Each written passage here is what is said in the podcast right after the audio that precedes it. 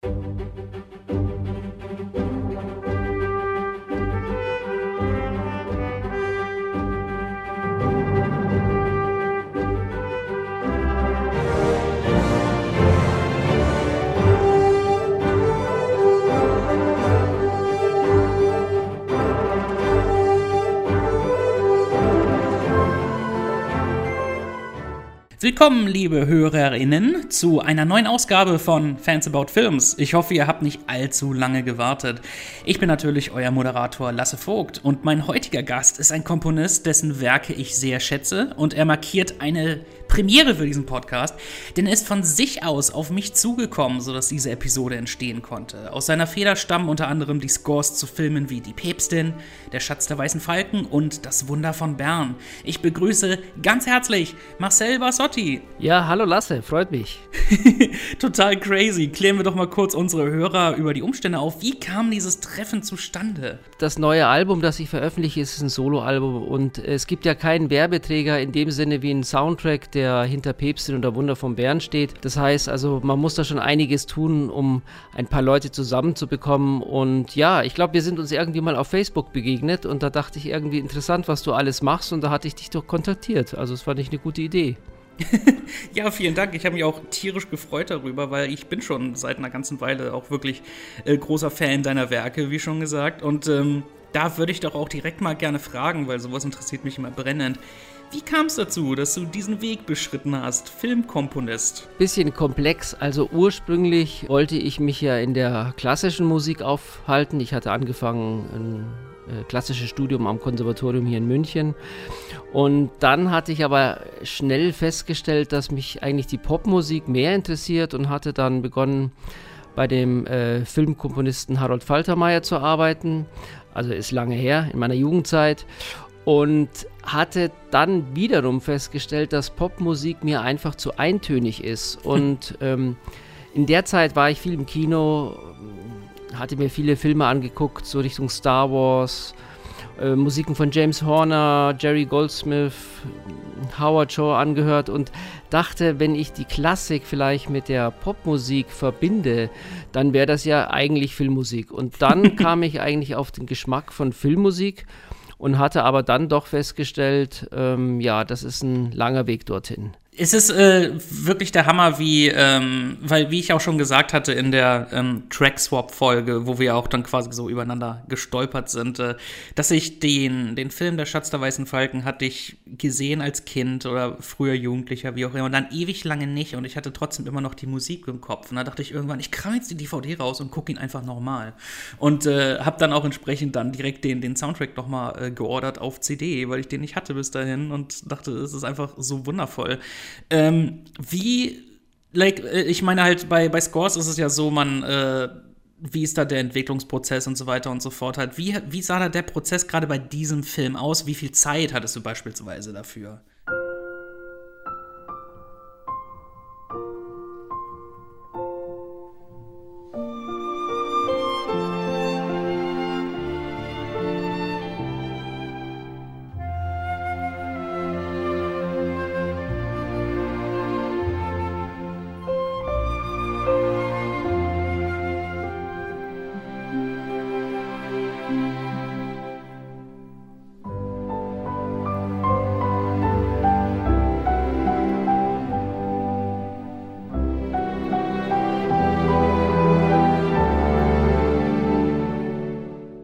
Muss überlegen, das liegt natürlich lange zurück, aber ich denke, es waren so insgesamt ungefähr so drei, vier Monate insgesamt mit Scoring, Recording und, und Abgabe. Ich muss immer dazu sagen, Schatz der Weißen Falken war ein ganz besonderes Projekt, weil zum einen war es äh, so die Anfangszeit äh, meiner ersten orchestralen Scores und Aufnahmen. Zum anderen ist es einfach so gewesen, dass sowohl Produzent, damals Sönke Wortmann und ähm, Christian Zübert als Regisseur so einen amerikanischen Score auch haben wollten. Also so einen elegischen, ein bisschen so, ich sag mal, nicht Fantasy, aber ich sag mal so ein bisschen Family Entertainment Score. Und das ist relativ selten bei äh, Regisseuren, dass sie sowas wollen, dass man sowas überhaupt machen darf. Und ich dachte mir, ich gehe natürlich jetzt hier in die Vollen und versuche natürlich einfach mal auch zu lernen, wie man so eine Musik schreibt. Und ich hatte einfach Unterstützer. Und deswegen, das ist immer so, wenn man Unterstützer hat, dann hat man auch die Chance, einen besseren Score zu schreiben, als wenn man unglaubliche Vorlagen hat und äh, es heißt, das und das musst du kopieren oder äh, hier sind Tempmusiken angelegt von bekannten Musiken, so wollen wir es und exakt nicht anders. Das erschwert natürlich die Sache. Und deswegen empfinde ich selber auch Schatz der Weißen Falken einer der Werke, wo ich noch relativ viel Freiheit hatte und einfach mal drauf los komponieren durfte. Das hört man definitiv. Ich finde, das ist ein ganz hervorragendes Album und der Score passt auch einfach perfekt zum Film.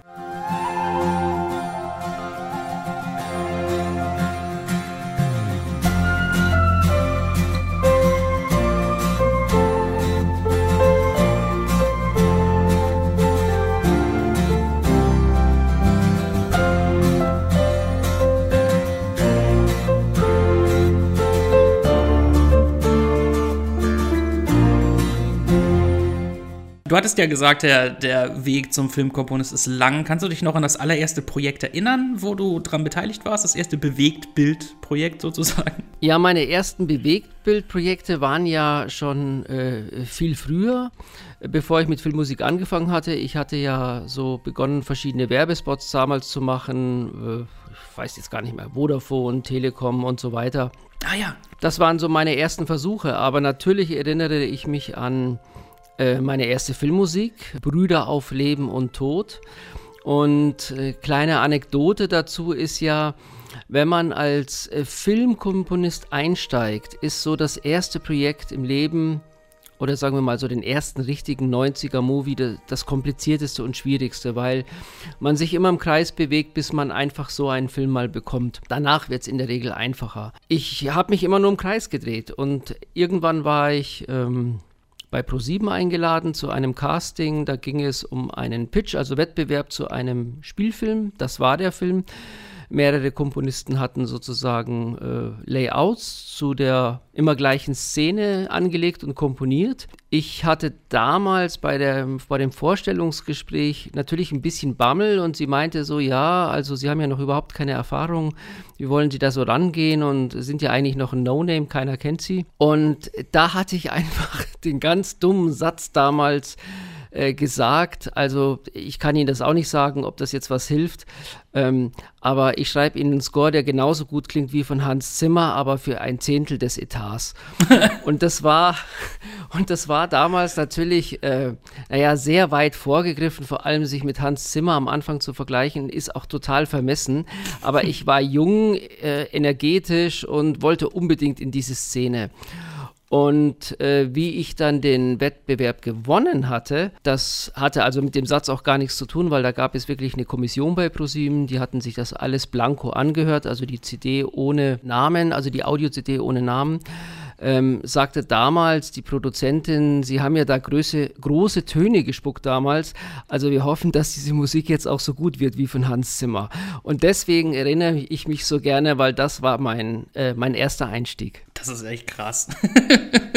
Extrem lustig auch.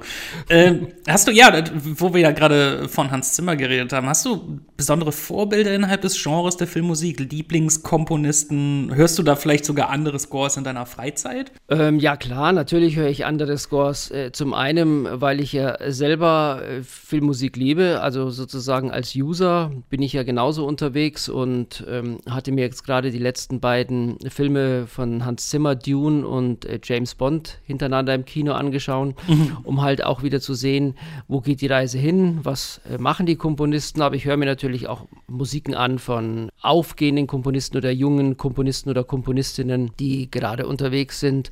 Und natürlich inspiriert mich das sehr. Aber ich muss sagen, dass ich habe immer noch irgendwo äh, in meinem Büro ein, ein Regal mit irgendwie 1000 Soundtracks. Ich habe damals gesammelt wie wahnsinnig und keine einzige CD mehr seitdem angefasst, außer äh, es wäre so, dass äh, in einem Film die Leute sagen, okay, ähm, haben Sie diesen Soundtrack als Tempmusik, dann höre ich schon natürlich mal rein. Aber ich bin da genauso unterwegs. Ich mache mir meine Soundtrack-Playlists äh, auf den Streamingdiensten und lass mich davon inspirieren. Perfekt. Kommen wir aber wieder zurück zu dir und deinem neuen Album, Amerikaner. Ich persönlich bin ein großer Fan des Amerikaner-Klangs, deshalb war schon von vornherein klar, dass ich dieses Album mögen würde. Aber wie kam dieses Album zustande? Was, was war da deine Inspiration, deine Idee?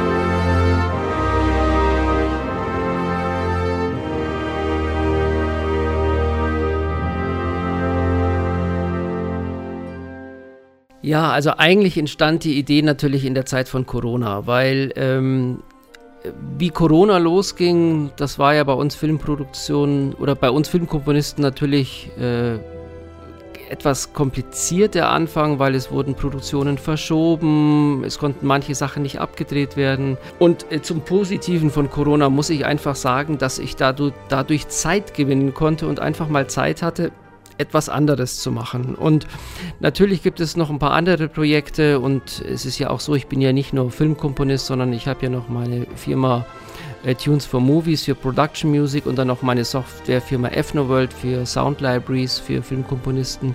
Und da ist immer was zu tun. Aber ich hatte gut Zeit am Stück und äh, dadurch eigentlich entstand die Idee, mal äh, Musiken zu schreiben, die man eigentlich in deutschen Produktionen gar nicht hören möchte. Also sprich sozusagen dieser Amerikaner, dieser amerikanische Sound von Hollywood, ich sag mal jetzt äh, von nirgendwo in Afrika bis äh, James Bond, ähm, von Star Wars bis ähm, American Beauty oder was auch immer. Also sozusagen diese breite Palette der amerikanischen Filmmusik. Aber mein Motto war, konstant äh, im orchestralen Klang, also ohne jegliche Zunahme von Synthesizern oder sonstigen Mitteln, wie es ja oft bei Hans Zimmer oder James Newton Howard ist, sondern wirklich eine klassische Besetzung, dass man später auch mal sagen könnte, man könnte die Werke konzertant aufführen. Ich hatte mit einem Stück angefangen, das war Deep Wild West, also sozusagen eine Westernmusik, bisschen so eine Hommage an die Musik der der Musiken von äh, Bernhard Herrmann und Co. Und da gibt es ganz viele großartige Filmkomponisten in der Zeit. Und äh, auch Jerry Goldsmith hat äh, Westernmusik geschrieben und so weiter. Das wollte ich einfach mal ausprobieren, was das so eine, was das für mich für so eine Wirkung hat, das mal zu schreiben und zu komponieren, weil ich meine, ein deutscher Western, alle zehn Jahre wird vielleicht mal ein Western geschrieben und dann braucht man eigentlich eher eine Synthesizer-Musik.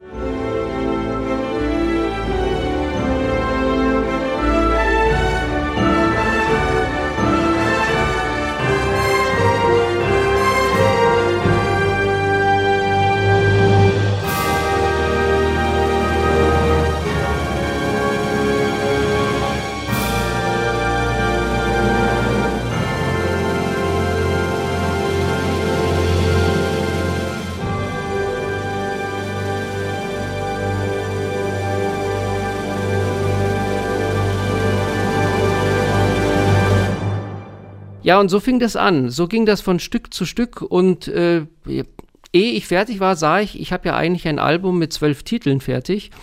Und ja, was mache ich jetzt damit? Und dann dachte ich einfach, okay, dann veröffentliche ich äh, Amerikaner als erstes orchestrales Soloalbum. das, das ist schon äh, richtig cool. Der, der, ganze Sound ja, dieser Amerikaner-Sound startete ja auch so mit Aaron Copeland, wenn ich mich nicht irre. äh, mit, und das ist der, das liegt ja ewig weit zurück, aber da seine Einflüsse hört man halt heute noch in entsprechender Musik dieser Art. Und ja, ich bin ein Riesenfan von diesem Sound allgemein. Und, ähm, und das hast du alles halt quasi so zu, zusammengetragen aus halt, ähm, halt, halt deinen Libraries und selbst programmiert und so weiter? Ja, also das ist von der Picke auf. Also äh, alles äh, komponiert, orchestriert, komplett mein Werk ganz äh, alleine auch realisiert und mir war es einfach wichtig, eine gewisse äh, Palette zu zeigen unterschiedlicher Richtungen. Zum Beispiel ähm, gibt es äh, einen Track, der heißt zum Beispiel Redemption Blues, ist einer der weniger, würde ich mal äh, sagen, Werke, die wie so eine bekannte Melodie klingen, also die, die sozusagen eigentlich kein äh, kommerzielles Werk.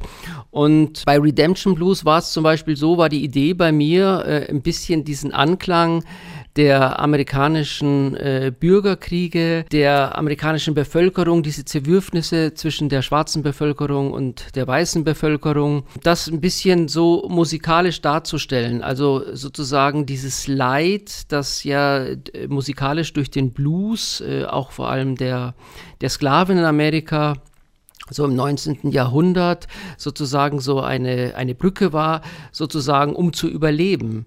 Und deswegen entstanden so viele Amerikaner-Themen wie Redemption Blues, ähm, wo auch ein bisschen der Anklang ist natürlich von bekannteren amerikanischen, äh, auch klassischen Komponisten wie Gershwin. Ich war ein Riesenfan seit meinem Studio von Gershwin. Auch da habe ich natürlich was verwurstelt. Also ich hatte versucht natürlich wahnsinnig viele Ideen reinzubringen.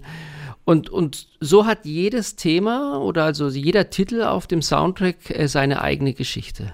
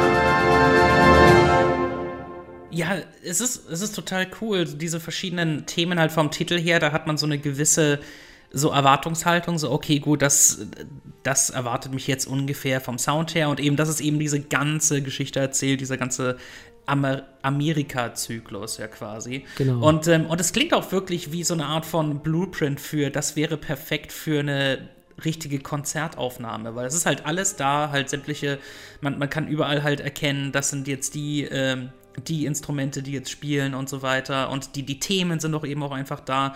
Und ich finde, es ist so wahnsinnig abwechslungsreich und zieht einen da so äh, tierisch rein, dass man halt, dass es halt einen nicht stört, dass es halt gar kein echtes Orchester ist, sondern es ist einfach, es ist halt alles da, wo man sich dann einfach fallen lassen kann. Und wo man sich auch wirklich denkt, ich hoffe halt wirklich, irgendjemand äh, pickt das ab und äh, macht dann ein tolles, äh, großes äh, Konzertding draus, weil das, das hätte es wirklich verdient. Und äh, das, das könnte man genauso gut halt auch als weiß nicht, also da, da, könnte man, das könnte man irgendwelchen Classic-Fans garantiert vorsetzen und die würden das total feiern. äh, ja, das, das sehe ich auch so. Ähm, es ist auch interessant, dass ähm, nach der ersten Single-Veröffentlichung Deep Wild West tatsächlich äh, ein Regisseur aus Amerika gleich angerufen hatte und etwas verwundert war, dass äh, deutsche Komponisten da in Deutschland solche Musik schreiben. Hatte, glaube ich, das ich weiß es gar nicht, wo er es gehört hat, YouTube, Facebook oder wo auch immer, und mich gleich gefragt, also er plant sozusagen nächstes Jahr eine Produktion und hätte natürlich gerne diesen, diesen orchestralen Klang. Und das Lustige ist, eine Woche später rief ein Regisseur aus der Schweiz an, der einen Western plant. Und ähm, was ich einfach interessant fand, waren einfach nicht, äh, also nicht natürlich habe ich mich wahnsinnig darüber gefreut, dass aus einem Solowerk bereits Leute anrufen für eventuelle Produktionen. Aber was ich so interessant fand, es waren einfach zwei Regisseure aus dem Ausland. Und das ist, das ist das, was ich eben damit meine, dass äh, natürlich wir deutsche Komponisten äh, natürlich durch die Situation der Filme, die wir hier drehen, selten die Möglichkeit haben, so etwas zu vertonen. Und ähm, deswegen hat es mich eigentlich auch gar nicht gewundert, war aber positiv überrascht, dass, äh, dass ein amerikanischer Regisseur sich sofort gemeldet hatte. Und das war auch gar keine Intention, sondern das war einfach so dieser totale Überraschungseffekt. Und mal schauen, wenn das gesamte Album drauf ist, ähm, was da noch so passiert.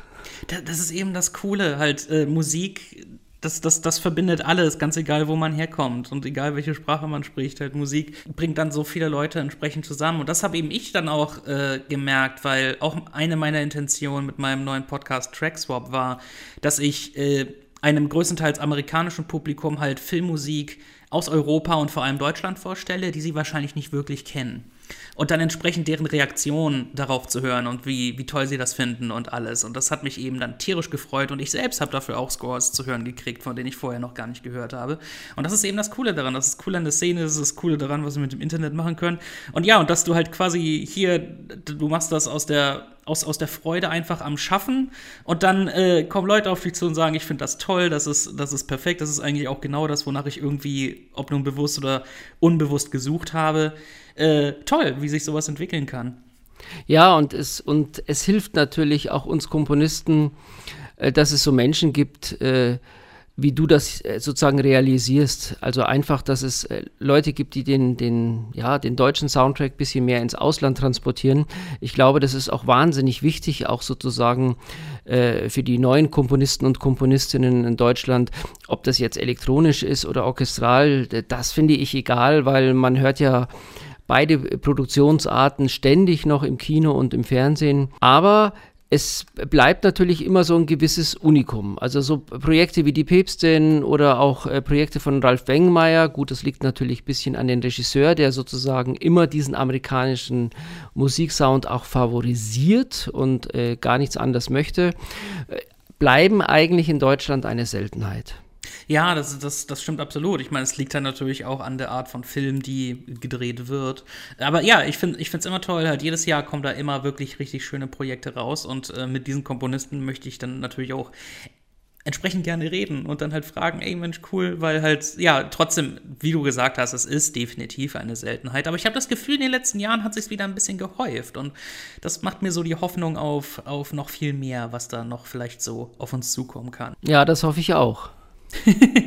und äh, entsprechend dann eben noch viele, viele äh, tolle Werke. Halt von den zwölf Tracks, die du da gemacht hast, welcher würdest du sagen, ist dann so, und ich weiß, das ist eine blöde Frage, weil sowas ist immer schwierig, aber welches wäre da so dein Favorit? Was hat dir da so am meisten Spaß gemacht? Oh, das, ist, das ist wirklich schwierig, weil alle zwölf Kompositionen sind extremst unterschiedlich. Also ganz klar hat mir zu Anfang natürlich Deep Wild West Spaß gemacht, um einfach mal so einen Western-Sound zu machen. Dabei ist Deep Wild West an manchen Stellen nicht nur Western, also es ist auch äh, teilweise schon etwas modernere Filmmusik, also richtige Westernmusik, würde noch klassischer klingen. Ich finde Amerikaner sehr interessant, also wie auch äh, das, das Album heißt, weil es äh, so ein bisschen so ein, so ein Crossover äh, New Classic Music äh, Score ist, der auch so ein bisschen klassische Musik mit Filmmusik verbindet und ein bisschen auch so eine breite Palette zeigt des, des epischen Amerikas.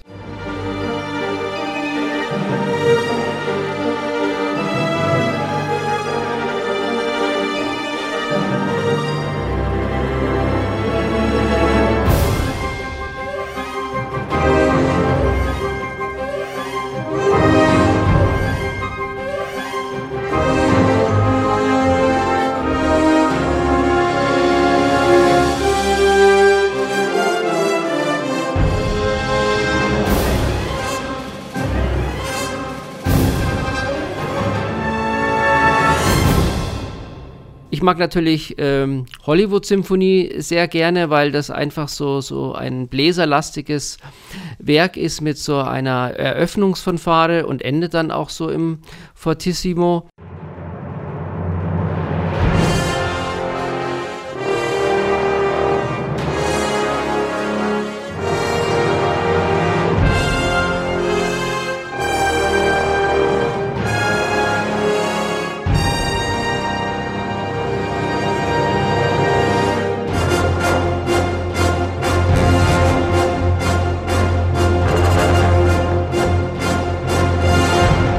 Aber zum Beispiel auch Kings of Glory, das ist ja die zweite Single gewesen und äh, die ist so ein bisschen aus dem, fand ich am Anfang ein bisschen aus dem Rahmen gefallen gegenüber den anderen Werken, weil sie ja so ein bisschen so in die Richtung wie Games of Thrones geht, also ja. mit, mit Percussion und Drums und da kommt dann natürlich auch noch ein Cello.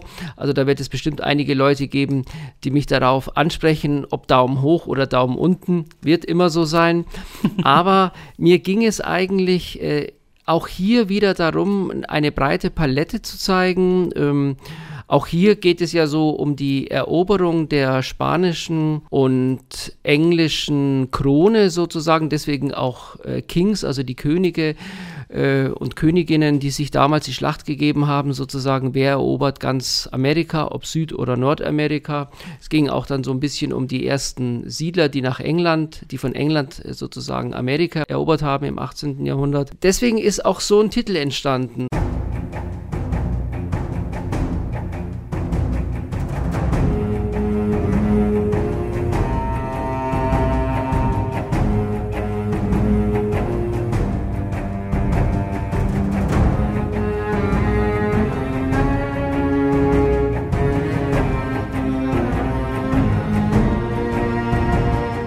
Kann es immer schwer sagen. Also die, die Leute reagieren ganz unterschiedlich. Es sind jetzt erst drei Singles draußen und jetzt kommt dann das Album.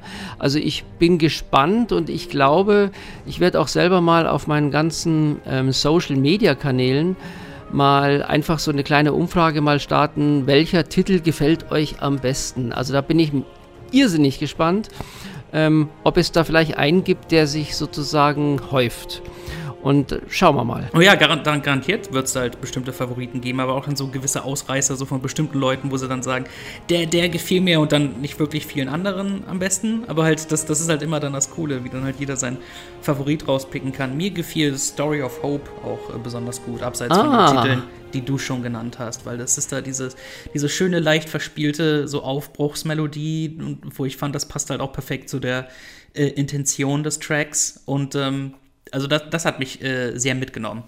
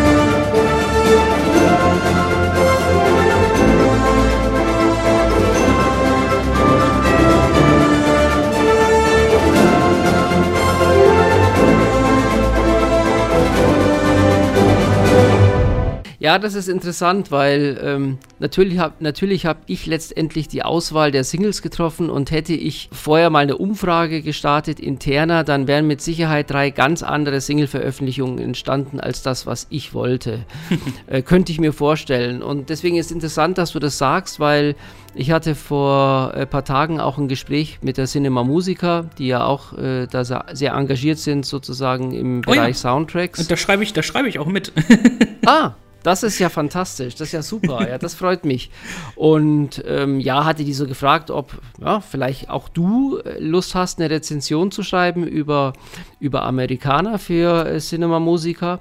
Und mir ging es eigentlich darum, auch die ein bisschen so zu fragen, was ihnen gefällt. Und da war es dann interessant, dass es dann Leute gab, die mehr die elegischen Kompositionen wie. Oh ja, American History. Ja, genau. American History. Und die sagten, ja, das ist so schön elegisch und warmherzig und so ein breiter Streicherklang, das erinnert mich so an, an große Filme der Prärie oder Afrika. Und ähm, ja, vielleicht wäre das der Liebling. Also ähm, bei Klassikradio ist es immer interessant, dass sie nur äh, Titel spielen aus dem Album, die sozusagen elegisch und äh, ja, ich würde jetzt nicht sagen, äh, kitschig melodisch, aber die sozusagen mehr diesen, diesen warmherzigen Ton haben als, als die schnellen Tempo-Werke. Es sind ja mehr Werke, die schneller sind als langsamer auf dem, auf dem Album. Und deswegen finde ich total interessant, ähm, welche Favorites wird es irgendwann geben.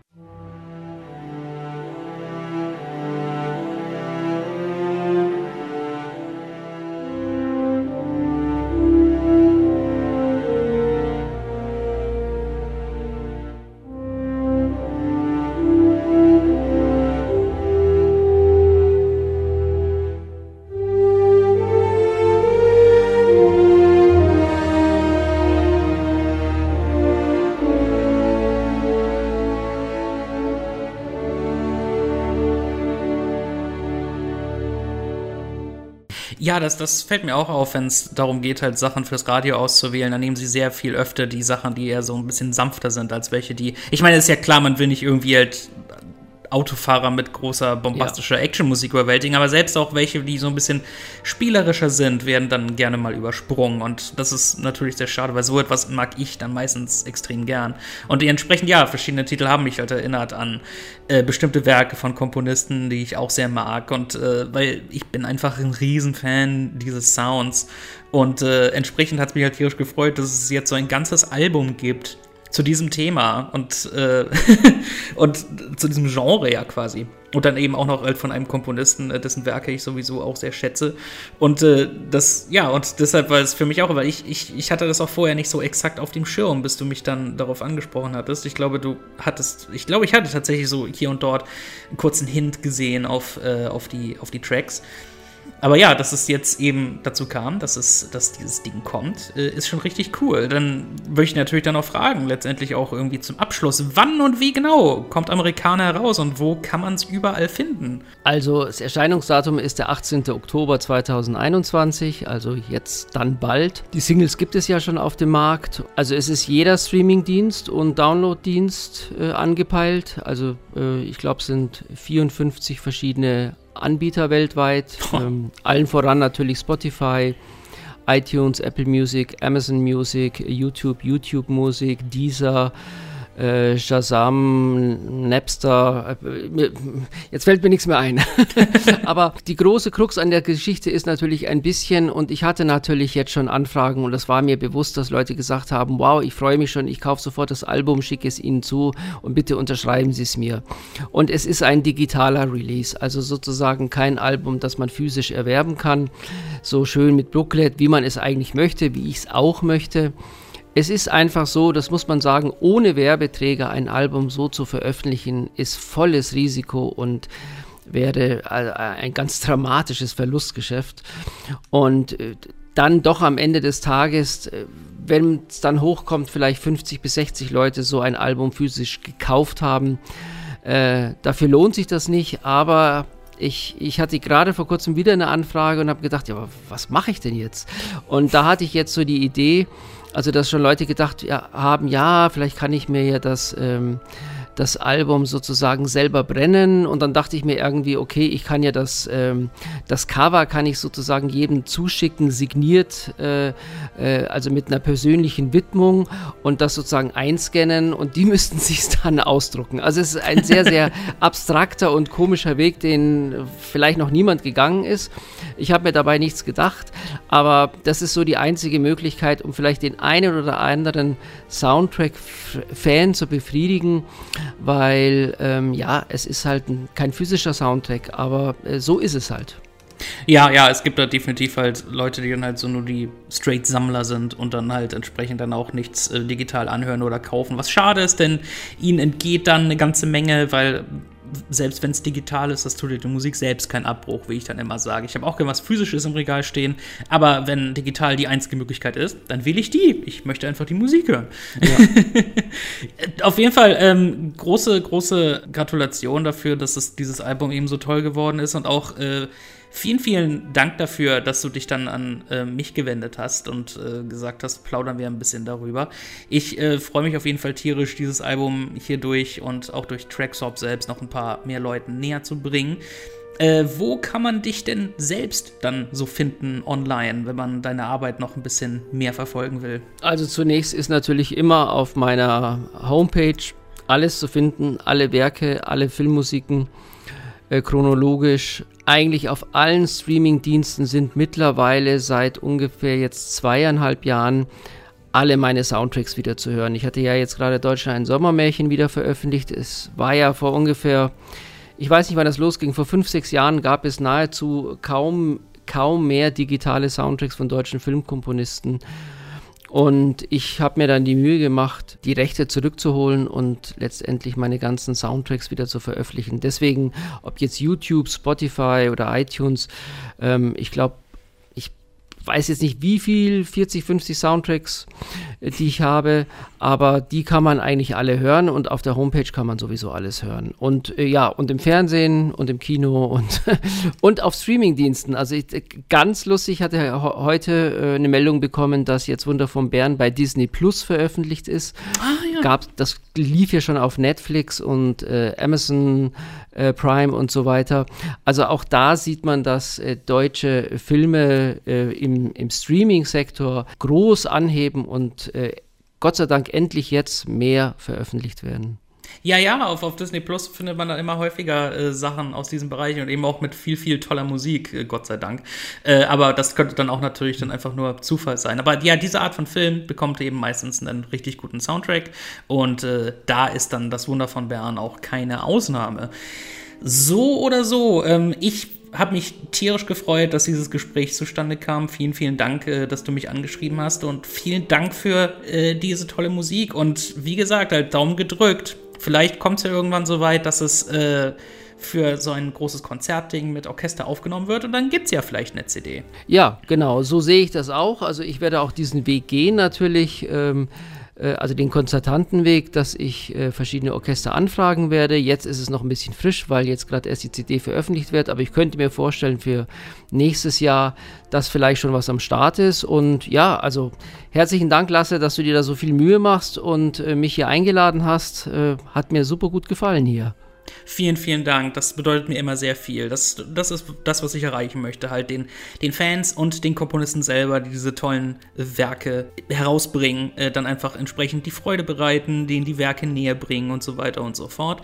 Wenn ihr mehr davon hören wollt, liebe Hörer, dann äh, findet ihr diesen Podcast hier, Fans About Films, auf Soundcloud und iTunes. Ich habe einen neuen Podcast, ich habe ihn schon ein paar Mal erwähnt, der heißt Trackswap. Dieser ist auf sideshowsoundtheater.com erhältlich, auch auf iTunes, wo ich mit anderen Leuten über Filmmusik rede. Wir tauschen höchstens zwei Tracks aus aus unterschiedlichen Scores und reden darüber. Und da war eben auch vor kurzem der Schatz der Weißen Falken dabei, was vielen Leuten auch sehr, sehr gut gefallen hat. Für viele war das tatsächlich die Lieblingsfolge bisher, was mich sehr gefreut hat weil es auch eben sehr emotionale Musik war. Ansonsten bin ich der Co-Host von It's a 90s Christmas Podcast mit Lyle Perez auf Podomatic und iTunes.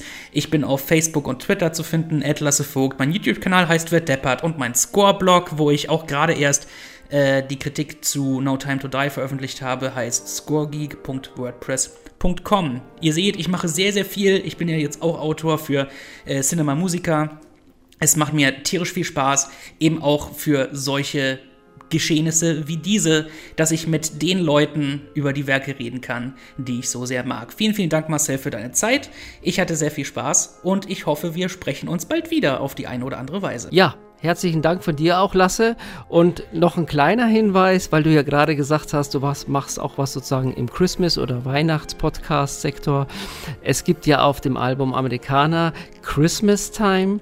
Ähm, das konnte ich natürlich, äh, das musste ich schreiben, dass man natürlich im amerikanischen Stil mal so eine richtige Christmas Score Music schreibt.